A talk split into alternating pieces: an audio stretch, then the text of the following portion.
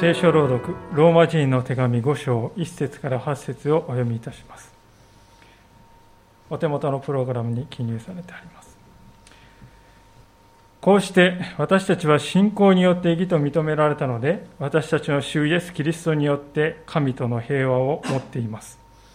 このキリストによって私たちは信仰によって今立っているこの恵みに導き入れられました。そして神の栄光に預かる望みを喜んでいます。それだけでなく、苦難さえも喜んでいます。それは苦難が忍耐を生み出し、忍耐が練られた品性を生み出し、練られた品性が希望を生み出すと私たちは知っているからです。この希望は失望に終わることがありません。なぜなら、私たちに与えられた精霊によって、神の愛が私たちの心に注がれているからです。実に、キリストは私たちがまだ弱かった頃、定められた時に、不経験な者たちのために死んでくださいました。正しい人のためであっても死ぬ人はほとんどいません。善良な人のためなら進んで死ぬ人がいるかもしれません。しかし、私たちがまだ罪人であったとき、キリストが私たちのために死なれたことによって、神は私たちに対するご自分の愛を明らかにしておられます。注がれた神の愛と題して、しばらくお話を聖書からお話をさせていただきたいと思います。今日このようにして皆さんと共に無事クリスマス礼拝を迎えることができたことを心から感謝しております。振り返ってみますと、この1年は新型コロナウイルス抜きには語ることができないというそんな年でありました。それは突如として現れ、人々がうろたえている間に世界中を席巻していきました。ここ日本でもクルーズ船でのエピデミックを皮切りに一斉休校が起こりそして緊急事態宣言と続きました。マスクと手指の消毒が当たり前の生活となりあれほど自由に旅行していたにもかかわらず遠距離の移動がはばかられることはばかられることとなり家族や友人には会えず学生たちはオンライン授業となり、医療に従事しておられる方は限界に近い働きを今なお強いられています。まさに未だ経験したことのない生活を私たちは皆味わいました。そんな先行きの見えないことへの不安感や苛立ちもあってか、人々の心の中からは余裕というものが失われていきました。自粛警察という言葉がメディアを賑わすようになり、若い女性の世代の方々の自殺率は顕著に上昇し、アルコールやなどさまざまなものに依存するという方も増えてまいりました。このような時代を語るキーワードをもし一つ挙げるならば、それは不安、それに尽きるのではないかと思う次第です。黒い雲がかかって次第に光が失われて闇が忍び寄ってきている。いや、もう真っ暗だと。希望が見えない。そんな方も中にはおられるのではないでしょうか。そこで、先ほど読ませていただきました聖書の箇所に目を留めてみたいと思います。3節を見るとこのように書いてあるわけであります。それだけではなく、苦難さえも喜んでいますと。なんとこの手紙を書いた人は苦難さえも喜んでいますと言っているのであります。そんなことを言える人は一体誰なのでしょうか特に今まさに苦難と言えるような時代を過ごしている私たちにとってはなおさら興味を惹かれる言葉ではないでしょうかああそんな生きか風な生き方ができたならどんなに幸いなことだろうかなそう感じる人も多いのではないかと思います。でも同時に、できるわけがないさと。諦めの思いも出てくるかもしれません。ですから、希望をつかみ取りたいという思いが片や片方にあり、もう片方にはできないさ。そういう思いの間で私たちは揺れ動くのです。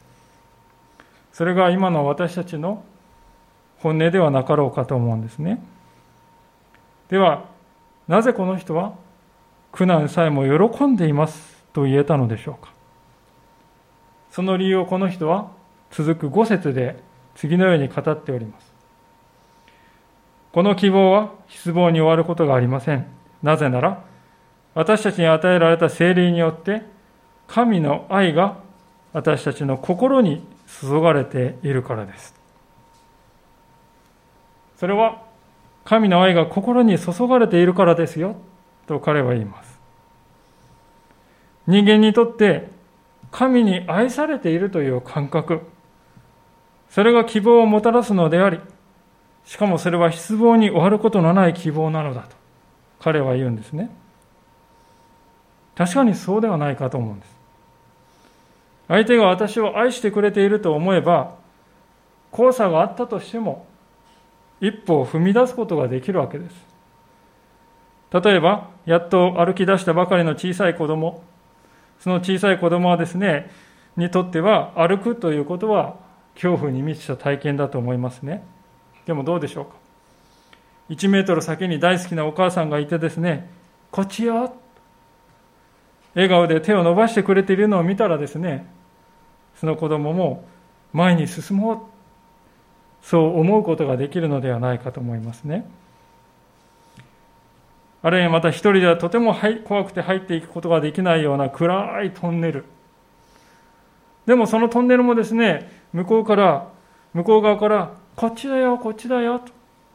手を振ってくれるですね、親が向こうにいたならば、勇気を出して、そのトンネルの中に入っていくことができるでありましょう。私のことを愛してくれているんだ、そういう人がいるんだ、そのような確信は確かに私たちに勇気を与えて、たとえ暗闇の中であったとしても、一歩踏み出していく力をもたらしてくれるものなのであります。このローマ人への手紙という書物を書いたパウロという人も、そのようにして神の愛を受けた一人でありました。彼はエルサレムで教育を受け、ユダヤ教にかけては東大一と言われるほど優れた人であります。彼は、しかし次第にイエス・キリストを信じるクリスチャンが増えていくのを憎しみを持って見ておりました。彼はイエスこそ、イエスは偽預言者であると確信していたからです。ですから彼は家を探し回り、クリスチャンが見つかるや否や、容赦なく逮捕して、牢屋に投げ込む、そこに命を懸けておりました。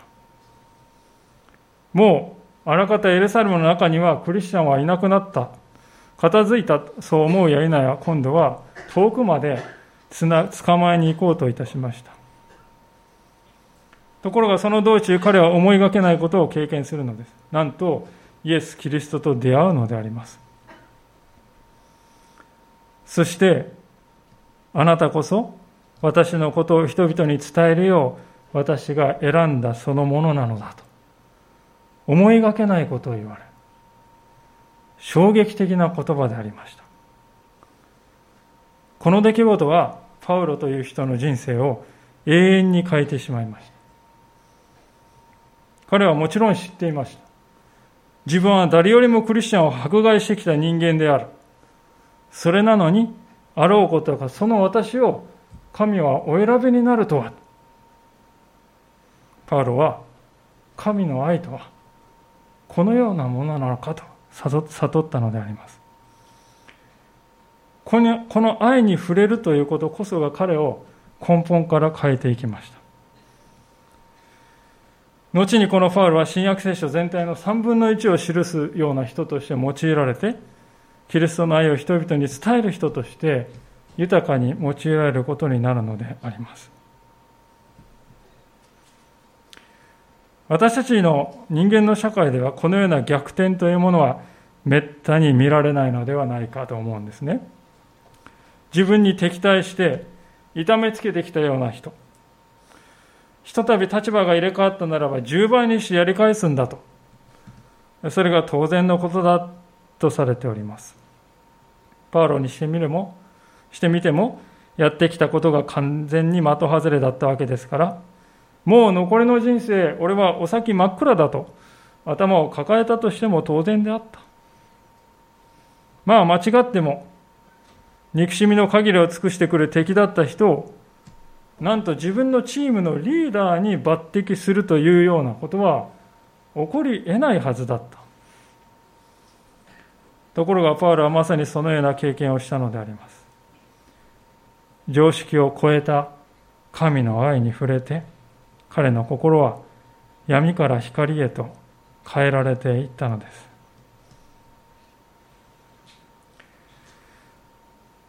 しかしながら神の愛というのはですね単に敵を受け入れる許すそれだけではないんですね。それ以上のことであります。6節から8節のところでパウロはこう語っております。実にキリストは私たちがまだ弱かった頃定められた時に不経験な者たちのために死んでくださいました。正しい人のためであっても死ぬ人はほとんどいません。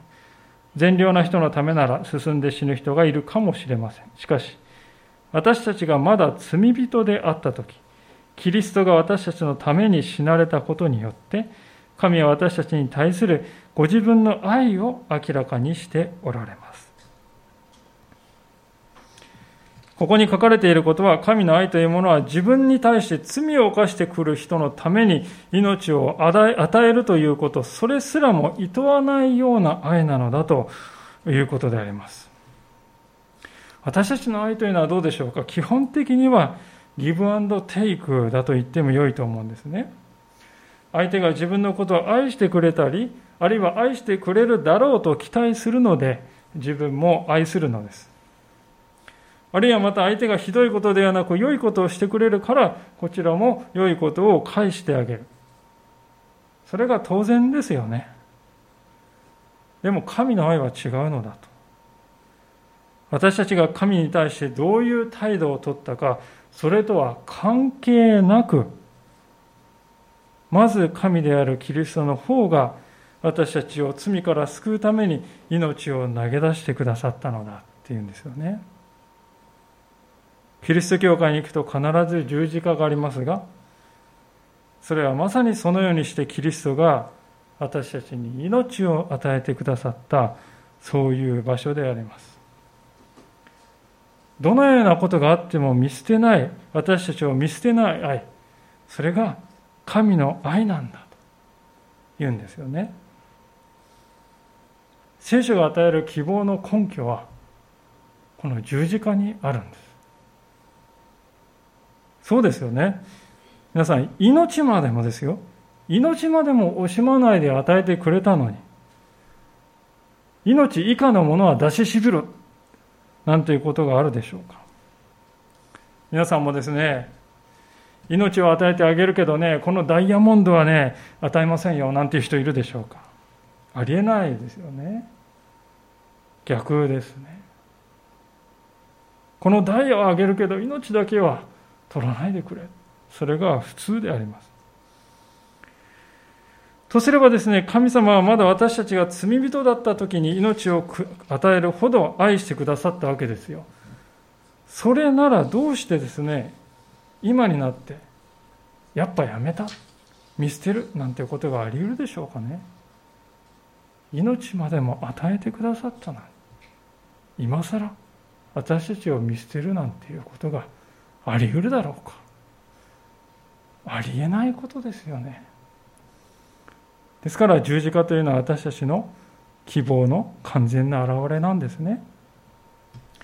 十字架を私たちが見つめるときにたとえ落ち込んでいたとしても先行きが見えなかったとしてもそれでもどんなことがあっても神は私を愛していてくださるんだなと思い出すことができる。そしてそこから心に光が差し込んでくる。希望を持つということはそれほどに大切なものであります。私たちの心がもし希望を失わなければ私たちは必ず立ち上がることができます。反対に心が希望を失ってしまうと人間はたとえ30センチメートルの深さの水たまりでも溺れ死んでしまうそうであります。イエス・キリストの歩まれた道はそのような絶えることのない希望を私たちに与えるためでありましたそしてその希望の裏書きとして愛があるわけです神の限りない愛、人間を超えた愛がキリストのうちにはある。あのパウロを変えたように、愛に裏打ちされた希望だからこそ、キリストが与える希望は、どんな状況の中でも、私たちの心を変えることができるんだということですよね。まあ、ところでこのようなことをお話ししておりますと、おそらく皆さんの心の中には、このような思いが湧いてくるかもしれませんね。まあね、うん、それはきれい事ですよね。私に必要なのは、この目に見える状況が変わることですよ。具体的なものが欲しいんです。気休めじゃないんです。まあ一見すると、その通りのようにも思えるわけであります。でもそこで立ち止まってみていただきたいんですね。本当にそうなんだろうかそうではないですよと申し上げたいわけです。今日私たちはキャンドルサービスとして一本のろうそくの光を頼りに礼拝をしております。皆さんはろうそくの炎を見つめておられます。実に小さな光であります。でもどうでしょうか？たった一本のろうそくの光であったとしても、この光があれば、暗闇の中でも恐ろしくはないのではないでしょうか。10年前の東日本大震災の時に私は仙台におりました。幸い被害はあまり受けなかったんですけれども、電気が4日間完全に止まりました。懐中電灯の電池も切れてしまい、頼りはろうそくだけになりました。でも一本のろうそくがついているだけで何とも言えない安心感を味わったということを覚えております。情報もなく食べ物も手に入りにくく、水も少なく暖房もない中でしたけれども、たった一本のろうそくがあるだけで希望を抱くことができ、落ち着いて眠りにつくことができました。たった一本ぽっちじゃなかったっていうことですよね。一本のろうそくが実際に心を変えたんであります。実はその後数日して家のですね、扉を叩く音がしまして開けてみると、生協の配達員の方は2人立っておられました。もちろん注文なんてしていないし、受け付けてもいないんですが、えー、もし仮にできたとしても手に入るはずもないわけです。ところがこのお二人は、倉庫に残っているものをかき集めて、皆さんに無料でお配りすることにしたんです。ほんの少しですけど使ってくださいと。まあ何だったか忘れたんですけど、加工食品を2つ差し出してくれました。無料で。その時ほどですね、何かもらってありがたいなと思ったことはなかったですね。普段なら何でもないものです。でもあの日、あの時に届いた食べ物は何であれどんなにかありがたかったことかそうして勇気をいただいてまた一歩ですね頑張ろうかという思いになることができましたそれは小さなとても小さな贈り物でしたが実際にですね私の生活を変えていく力をくれたのであります今日私たちが祝っているこのクリスマスはまさにそのような神様からの贈り物として私たちのところにやってきたのです。プログラムの中でイエス・キリストの誕生のストーリーをご一緒に見てきました。まあ一見すると大変華々しいような思えるんですけれども、でも現実にはイエス・キリストの誕生を祝ったのは、野原で野宿をしていた羊飼いたちの一行、そして遠い国の東の国からやってきた違法人の博士の一行たちだけでありました。首都エルサレムは78キロしか離れていなかったのに誰も来る人はいませんでした。文字通り。ですからイエス・キリストは世界の片隅でひっそりとお生まれになったのです。しかし実は彼こそが人を罪から救う救い主であったと聖書は語っているわけであります。神から離れて、自分を見失って、何のために生きているのかすら分からなくなってしまったそんな私たちを救うために、キリストは世に来てくださいました。キリストの誕生はある意味では命を与えるために生まれたものであったとも言えると思います。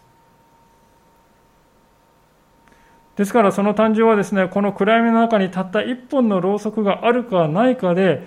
全てが変わっていくように、このコロナ禍というですね、暗闇の時を耐えている私たちにとって、キリストの誕生は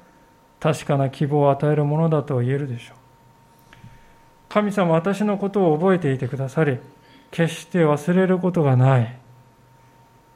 命を与える愛を示してくださったのだから、必ず今のこの苦難にも脱出の道を用意してくださる。どんな困難であったとしても私たちはそのように考えて立ち上がることができるんだということですね。今年 NHK の連続テレビ小説「エール」という番組が放映されました。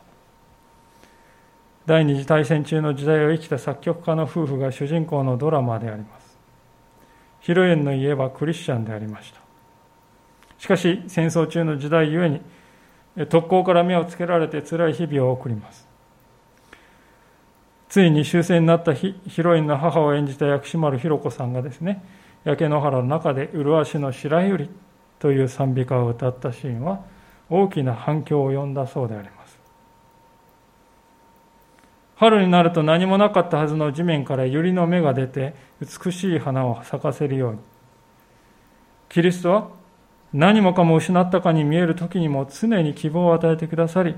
立ち上がる力を与えてくれるそのことを歌い上げたのであります。残念ながらそのように大きな声で賛美歌を歌うことができるには終戦を待たなければならなかったわけですね。